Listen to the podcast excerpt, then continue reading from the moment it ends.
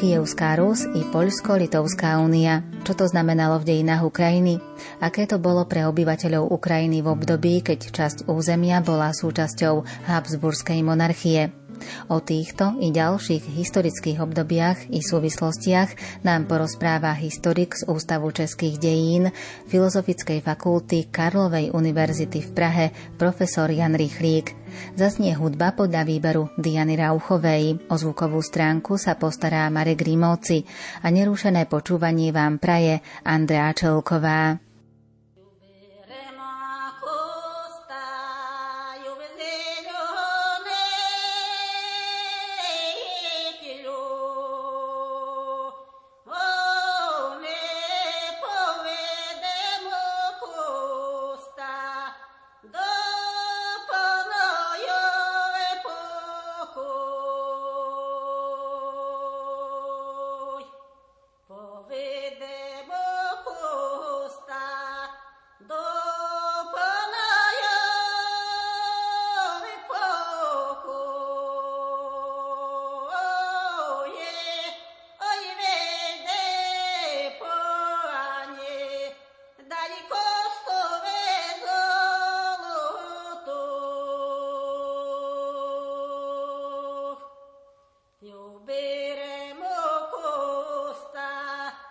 veces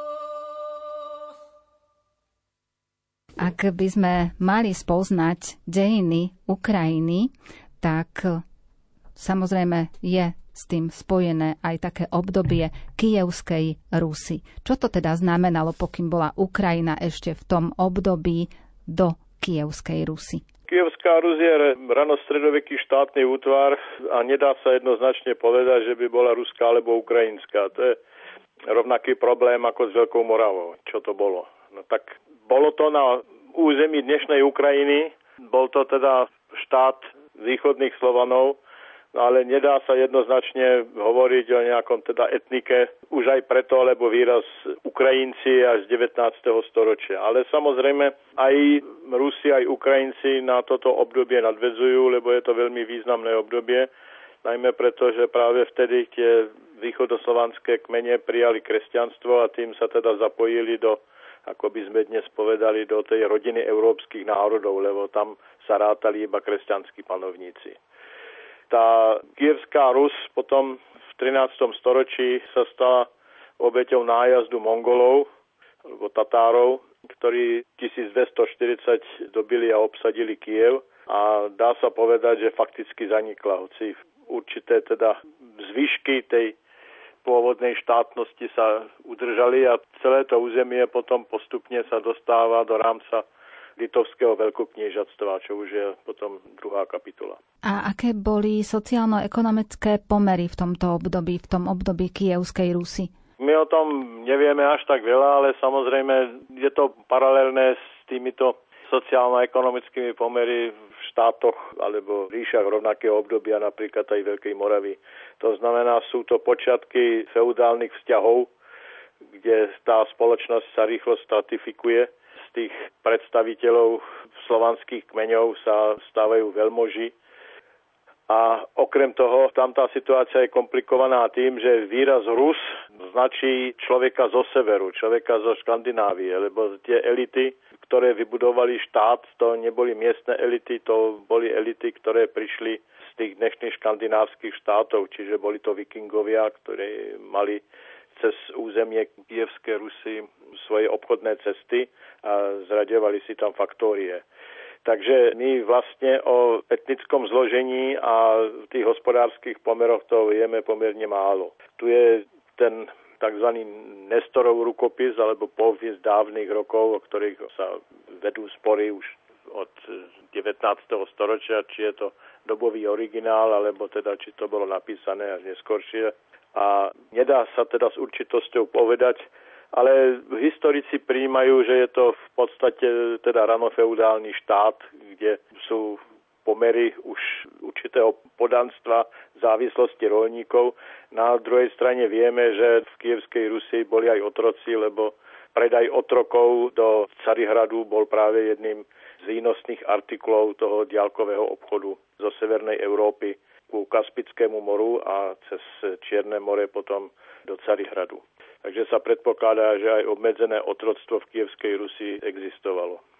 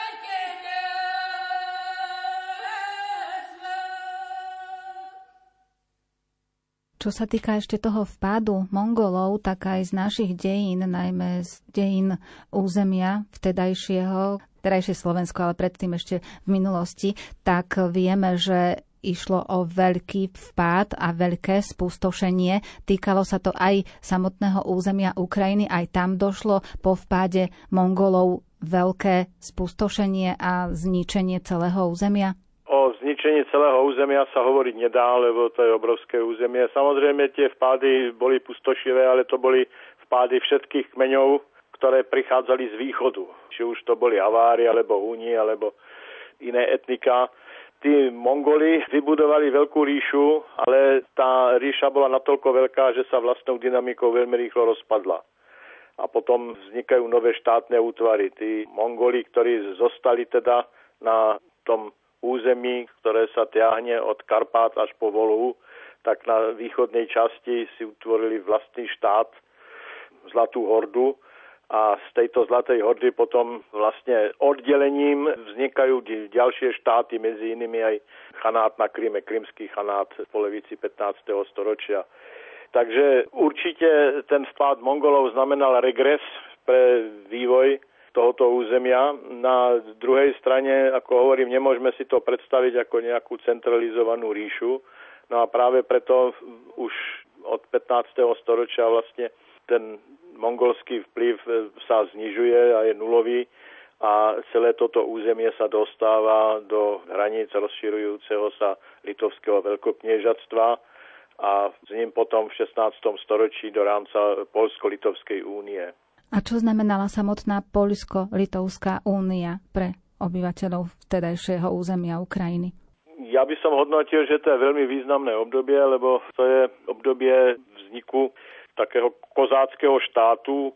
Kozáci to boli teda ľudia rôznych etník, my vlastne nevieme, čo to slovo znamená, ktorí sa usídlovali na tých pustých poliach, nachádzajúcich sa medzi Dnestrom a Dneprom. Najmä teda na dolnom toku Dnepra, lebo tam boli tzv. Prahy, porohy po ukrajinsky, čiže teda skaliská veľmi obťažné pre plavbu lodí. Dnes, keďže sú tam prehrady, tá Donská kaskáda, tak je to všetko pod vodou. No a za týmito prahmi, čiže za porohmi, títo utečenci, ktorí mali vojenský výcvik, si vytvorili taký vlastný štát, slobodné územie zaporožských kozákov. A bola to vlastne východná časť, alebo teda juhovýchodná časť toho polsko-litovského štátu, a títo kozáci k tomuto štátu mali taký ambivalentný vzťah. Na jednej strane to boli hraničiari, ktorí chránili toto územie pred Tatármi a osmanskými Turkami. A na druhej strane boli ťažko zvládnutelní, lebo boli slobodní, mali vojenský výcvik a fakticky boli mimo efektívnu jurisdikciu polských úradov a tým, že aj robili nájazdy smerom na Krím alebo teda do Osmanskej ríše, tak tomu polsko-litovskému štátu robili medzinárodnoprávne komplikácie a nakoniec proti tým Poliakom povstali. Z týchto kozáckých povstaní v 17.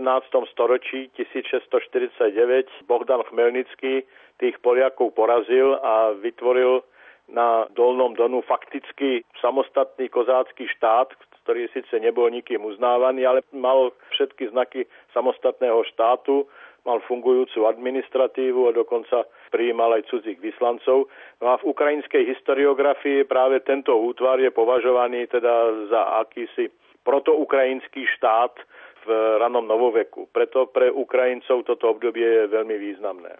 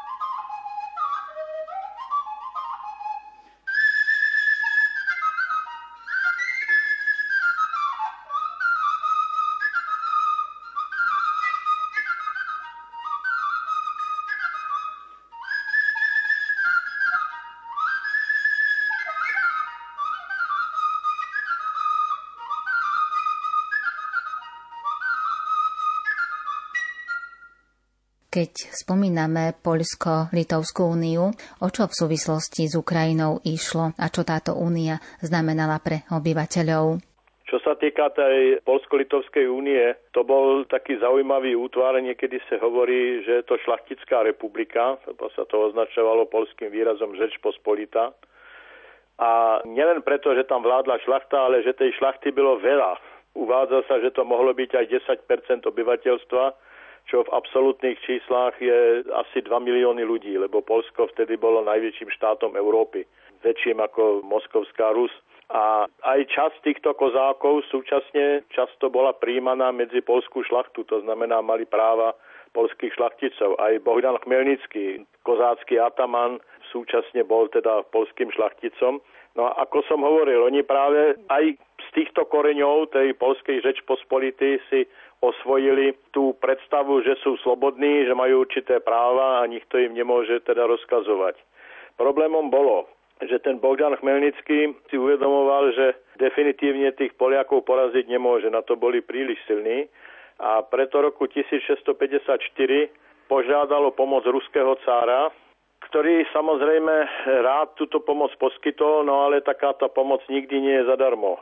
Kozáci za to museli teda mu prísahať poslušnosť No a roku 1654 v mestečku Perejaslav sa stretli tí ruskí vyslanci s predstaviteľmi tých kozákov, s tzv.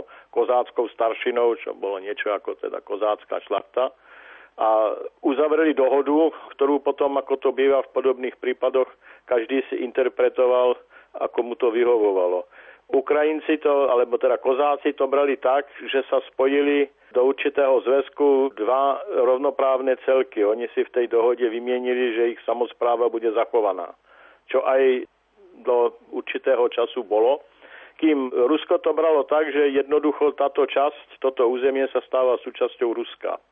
Mimochodom práve roku 1954, keď sa v Sovietskom zväze oslavovalo 300 rokov Perojoslavskej rady ako opätovného zjednotenia, ako Rusi to nazývajú, Ukrajiny s Ruskom, tak pri tej príležitosti ako gesto Ruská federácia odstúpila Ukrajinskej sovietskej zväzovej republike Krym. No, tá ruská pomoc znamenala toľko, že vypukla rusko-polská vojna, lebo Poliaci samozrejme neboli ochotní vzdať sa časti svojho územia a tá skončila 1667 mierovou zmluvou, podľa ktorej Ukrajina bola rozdelená na ľavobrežnú, to znamená od rieky Dnieper na východ. Tá pripadla Rusku, Rusku pripadol aj Kiev, hoci je teda na tom pravom, čiže západnom brehu, a na pravobrežnú západnú Ukrajinu, ktorá zostala v rámci Polska. Tu je potrebné vidieť tiež to rozdelenie Ukrajiny na tú ruskojazyčnú časť, lebo tá východná časť veľmi rýchlo sa rusifikovala. Prichádzajú tam ruskí kolonisti, je tam ruský jazyk ako oficiálny jazyk. Kým tá pravobrežná Ukrajina, ktorá zostáva v rámci Polska, tam boli silnejšie latinské vplyvy, vplyv teda tej Polsko-Litovskej šlachtickej republiky. A môžeme povedať, čím ďalej na západ, tak tým tie ruské vplyvy sú slabšie.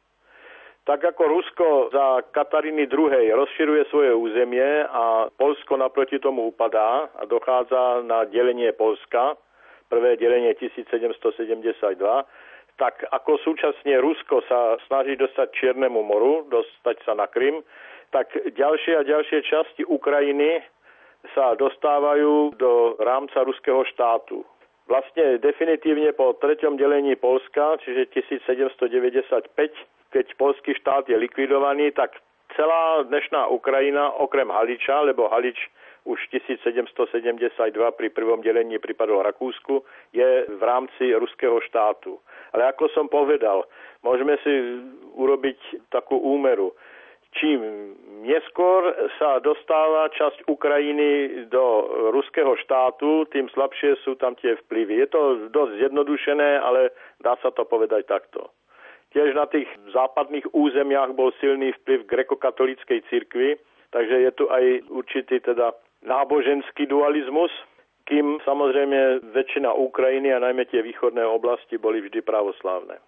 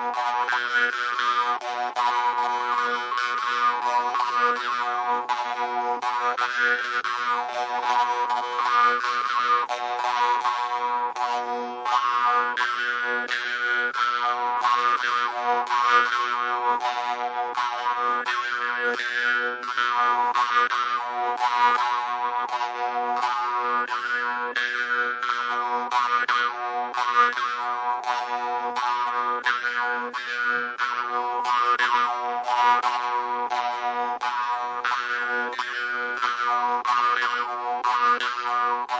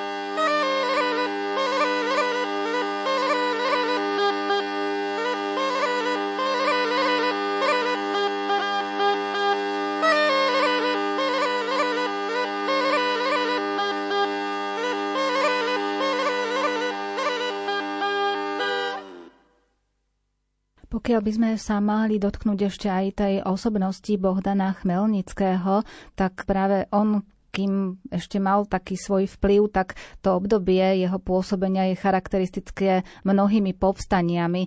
O akú osobnosť teda išlo, že práve pod jeho vedením dochádzalo k takým povstaniam a k takým väčším vzbúram? Tak ja už som to naznačil, bol to jeden z tých ukrajinských hitmanov a tamanov, čiže tých volených predstaviteľov tej kozáckej komunity, ale súčasne mal polské šlachtictvo, takže bol to statkár. On sa dostal do konfliktu s jedným svojim susedom, ktorý mu bezprávne zabral ten majetok.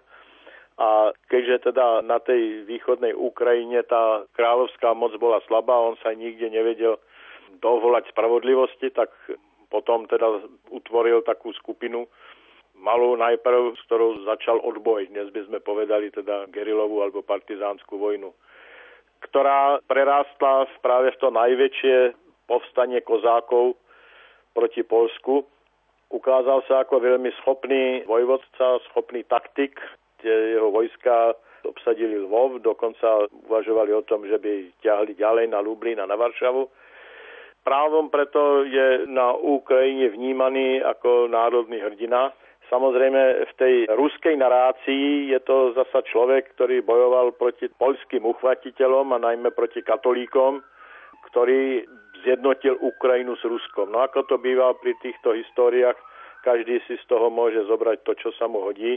Nepochybne vytvorenie toho viac menej samostatného, ako sa to volalo, územia slobodných záporovských kozákov, bolo v jeho osobnom záujme, lebo tak ako tomto čase to bolo veľmi často. Politické ambície boli prepletené s osobnými ambíciami. To máme aj dnes, ale vtedy to bolo oveľa silnejšie. On si uvedomoval, že bude významnejšou persónou ako teda predstaviteľ viac menej samostatného štátu, ktorý príjima cudzích vyslancov a predstavuje vojenskú silu ako nejaký teda statkár, hoci možno aj bohatý, ktorý je súčasne polským šlachticom, ale je teda jenom jedným z toho miliónu ktorých v polskej reči pospolitej boli.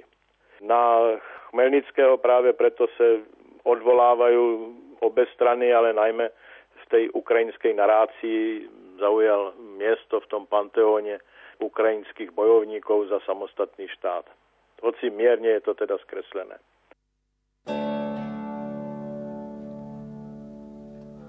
Hej, hej,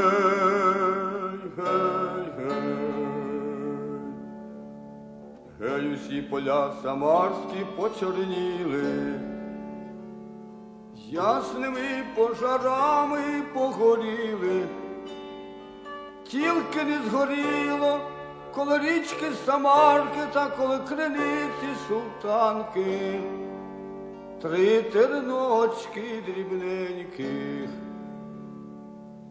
три байраченьки. Зелененьких.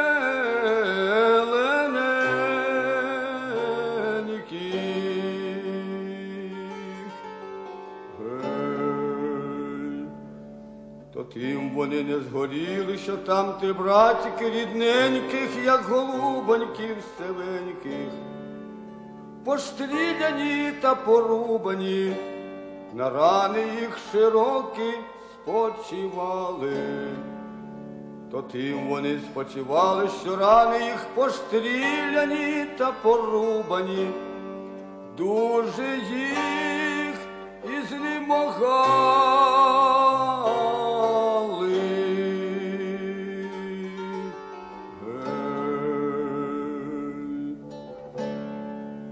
То обзоветься старший брат до середульшого брата словами, обіліться гірко сльозами, гей, братіку ти мій, середульший милий, як голубонько сивий, добре ти учені, хоч з річки Самарки або з султанки, холодної води знайди. Рани мої постріляні та порубані, окропи охолоди.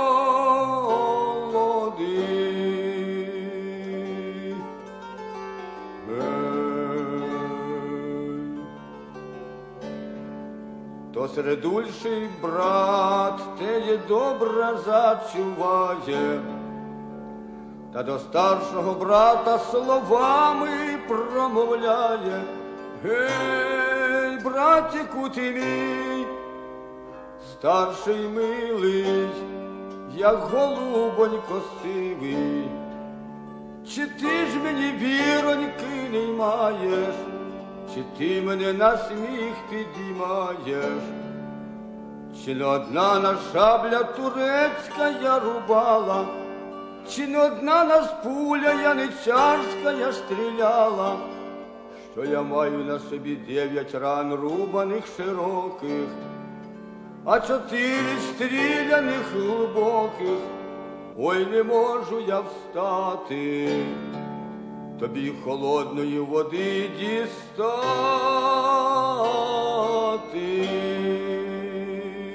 Гей. Давай же ми з тобою добре учинімо, та свого найменшого брата попросімо, нехай же він добре дбає, хай хоч навколінка уставає, та в головах тонку військову суремочку достягає, та жалібненько грає, виграває.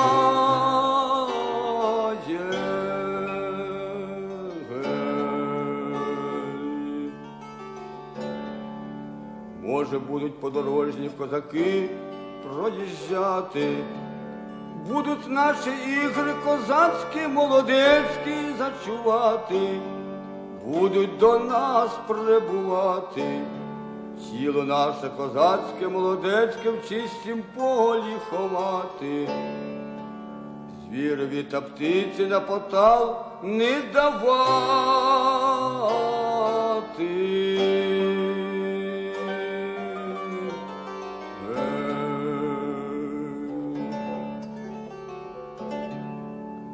Що найменший брат це добре зачуває, та до старших братів словами промовляє.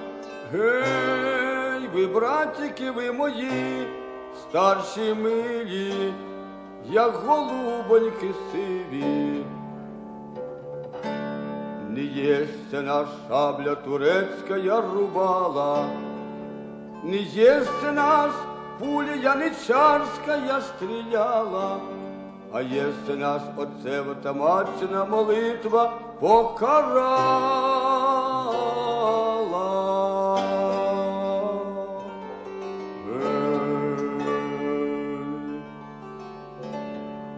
Ой, коли ми з дому в охоче військо виїжджали, то ми з отцем та з маткою прощення не брали, старшу свою сестру найгіршими словами угорчали. Ось за це ми, браття, найбільші гріхи мали.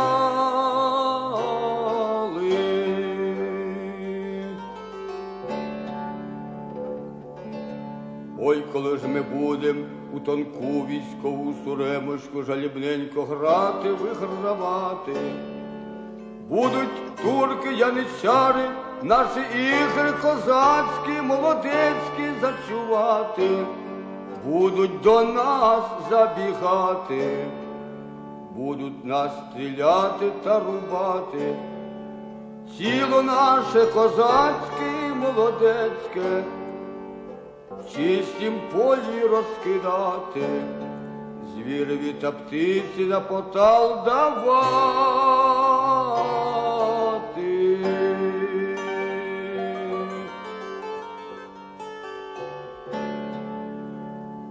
Стала чорна хмара наступати, став дрібен дощик накрапати. Стали три братики рідненьких, як голубоньків сивеньких, в чистім полі помірати.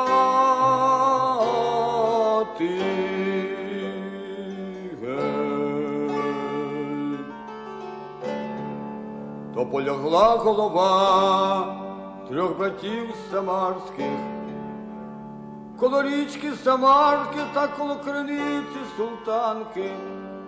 Слава їх не вмре, не загине, от нині і до віку, слухаючим головам на здоров'я на много я літа.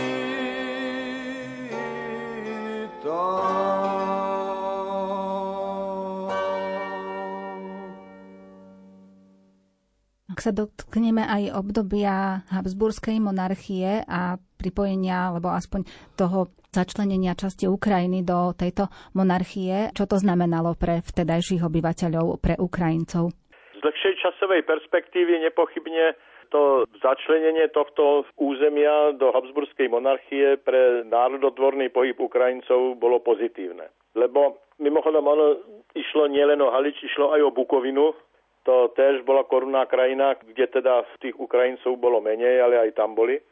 Ide o to, že v cárskom Rusku na tzv. Veľkej Ukrajine, kde začína ten národotvorný pohyb v 19. storočí, tam ruské cárske úrady si poverne veľmi rýchlo uvedomili, že je to pohyb nebezpečný, že to môže ohroziť jednotu Ruska a preto prísne zasiahli. V Haliči tam pre rakúske úrady Ukrajinci, alebo ako sa vtedy hovorilo, Malorusi nepredstavovali nejaké nebezpečenstvo. Takže v 19. storočí práve v Haliči ten ukrajinský žil sa mohol vyvíjať viac menej nerušene. V Haliči problém bol iný. Halič ovládali Poliaci, tí boli prví.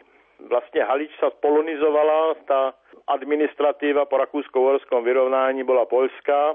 Polský jazyk bol úradným jazykom v Haliči a Ukrajinci si museli vybojovať štatút postavenie toho druhého národa v rámci Haliče, ale aj tak tam mali oveľa lepšie postavenie ako v tej ruskej časti, lebo nikým nebránil, aby mali vlastné školy, mali vlastné základné školy, vlastné stredné školy, mohli mať vlastné spolky, mali zastúpenie, lebo to bola konštitučná monarchia, takže mali zastúpenie v krajinskom sneme v Lvove aj v Rískej rade vo Viedni. Určite pre nich výhodnejšie bolo teda žiť v Haliči, v Lvove povedzme, ale ako žiť napríklad v Kieve. Iná vec je, že aj v Haliči pôvodne boli tzv. starorusíni alebo moskalofili, ktorí sa orientovali na Rusko. Ale ich vplyv postupne slabol, lebo oni si uvedomovali, že ak by sa dostali do rámca Ruskej ríše, tak ich národnostné práva vôbec nebudú uznávané. Takže prakticky to moskalofilstvo alebo rusofilsko tam končí počas prvej svetovej vojny práve v dôsledku toho, že dočasne v roku 1914-1915 Halíč je obsadená ruským vojskom a Rusi neuznávali Ukrajincov, alebo ako sa vtedy hovorilo, Malorusov za samostatný národ. Tiež Vovská univerzita, kde teda bola katedra ukrajinskej reči a literatúry a ukrajinských dejín a v roku 1914 sa plánovalo, že tá univerzita sa rozdelí, že Ukrajinci dostanú vlastnú univerzitu, tak tam je jedno z centier toho ukrajinského vedeckého života.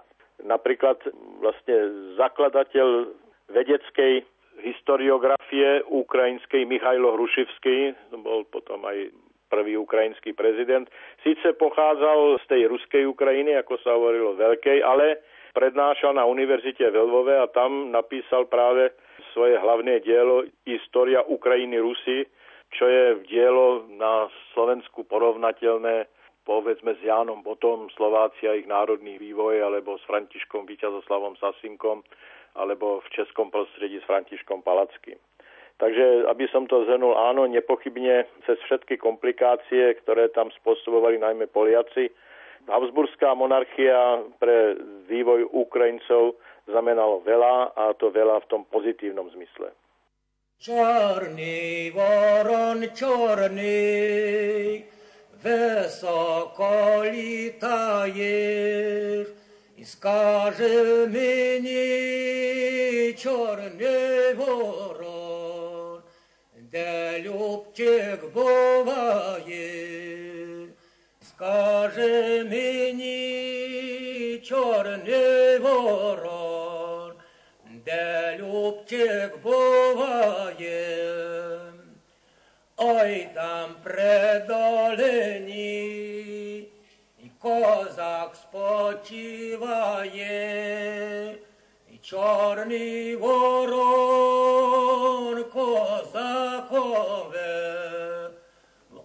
очка заглядає, і чорний ворон козакове, в очка заглядає, в очка заглядає, кровцю випиває, біле кіло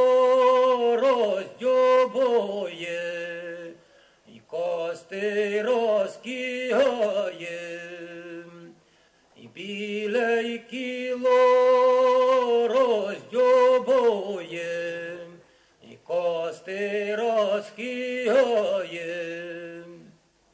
Кости мої кости, великої врости, і пожаління,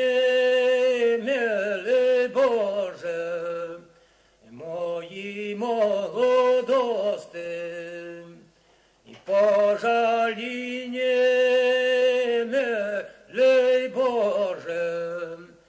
moji. Prvá svetová vojna zasiahla už ako samotný názov napoveda celý svet.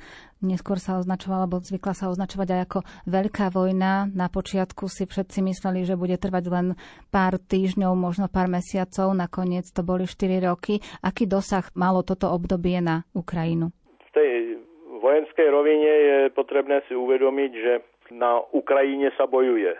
Halič je predmetom bojov vlastne 4 roky a v tej politickej rovine Ukrajinci, tak ako iné národy tohto regiónu, tak ako Česi, Poliaci, Slováci, videli možnosť využiť vojnu na národné oslobodenie. Problémom Ukrajincov bolo, že vlastne boli v dvoch znepráteľných štátoch a museli teda aj bojovať proti sebe v dvoch znepriateľných armádach. A bol tu problém, na akú stranu sa prikloniť. Kto nám dá viac. Aj napríklad Poliaci museli riešiť rovnaký problém. No, rozdiel bol v tom, že polská otázka bola v Európe živá. O Poliakoch sa vedelo, a už od rozdelenia Polska a od Viedenského kongresu bola taká predstava, že s tým Polskom sa bude musieť niečo urobiť. Raz. Nikto nevedel presne čo, ale že rozdelenie Polska medzi tri štáty jednoducho nebolo dobrým riešením. O Ukrajincoch nevedel nikto nič. Zo pár etnografov alebo jazykovedcov. Keďže oni vedeli, že v Rusku nemôžu rátať na nejaké teda národotvorné úspechy, lebo formálne v Rusku stále ešte platil výnos cára Alexandra II., ktorý zakazoval tlačenie a vydávanie akýchkoľvek kníh alebo časopisov v Ukrajinčine, hoci teda od roku 1905 sa to už v praxi až tak neuplatňovalo, ale platilo to, tak ten hlavný národotvorný pohyb sa sústreďuje v Rakúsku, v Habsburskej monarchii. Na strane rakúsko-uherskej armády aj Ukrajinci postavili prvý dobrovoľnícky zbor, tzv. zbor karpatských strelcov, ktorý bránil napríklad užocký priesmik v Karpatoch pred ruskou ofenzívou. Majú tam, dodnes tam sa nachádza taký veľký pamätník.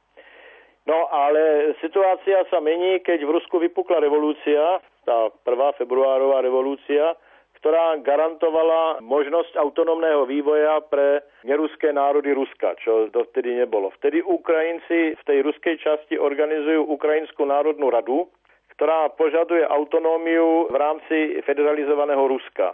Keď e, v Rusku potom prišla bolševická revolúcia, tak väčšina Ukrajincov a tá Ukrajinská národná rada ten bolševický prevrat neuznala a keďže Rusko prakticky vypadlo z vojny je hospodársky, vojensky rozvrátené, tak Ukrajinci v januári 1918 vyhlasujú samostatný ukrajinský štát. Využili Brestlitavského mieru medzi Ruskom a Nemeckom a vyhlásili svoju samostatnosť. Ako už som povedal, prezidentom tej Ukrajinskej ľudovej republiky, ako sa to volalo, sa práve stáva profesor Michajlo Hruševský. Problém Ukrajincov bol v tom, že na zachovanie samostatnosti Ukrajiny nemala záujem dohoda. Takže keď Nemecko kapitulovalo, tak tu nebola žiadna sila, ktorá by bola ochotná tých Ukrajincov podržať proti silnému a stále silnejšiemu vplyvu Ruska. Či už to bylo Rusko červené, bolševické, ktorí hovorili, áno, uznávame Ukrajincov, ale predstavovali si to tak, že teda Ukrajina sa vráti do nejakého teda federalizovaného útvaru, alebo Rusko biele, tam to bolo horšie, bielogvardejci vôbec Ukrajincov neuznávali ako národ, preto aj za občanskej vojny Ukrajinci nepodporili ani jedných, ani druhých. No a dopadlo to tak, že keď červení zvíťazili v občanskej vojne, tak na Ukrajine bola vyhlásená Ukrajinská sovietská socialistická republika, stále ešte formálne samostatný štát, ale tá potom 1922 sa zapojuje ako jeden zo zakládajícich členov do novozriadeného Zväzu sovietských socialistických republik. Z tohto hľadiska jednak v rámci ZSSR Ukrajina funguje ako konštitučný prvok, formálne dokonca má právo vystúpiť tohto zväzku. Takže z čiste právneho pohľadu sa dá povedať, že vlastne tá ukrajinská štátnosť od roku 1918 trvá ďalej až do toho roku 1991, keď Sovietský zväz sa rozpadol a je opätovne vyhlášená úplná samostatnosť Ukrajiny.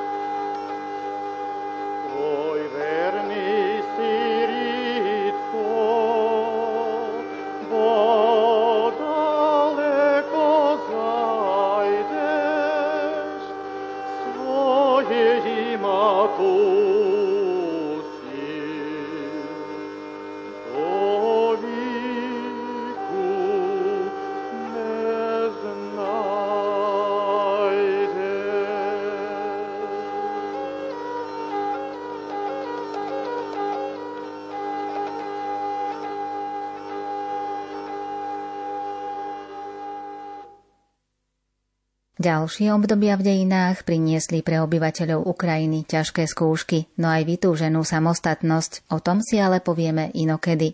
Dnes nám historik z Ústavu českých dejín Filozofickej fakulty Karlovej univerzity v Prahe, profesor Jan Rychlík, povedal o starších dejinách súvisiacich s územím Ukrajiny i jeho obyvateľmi.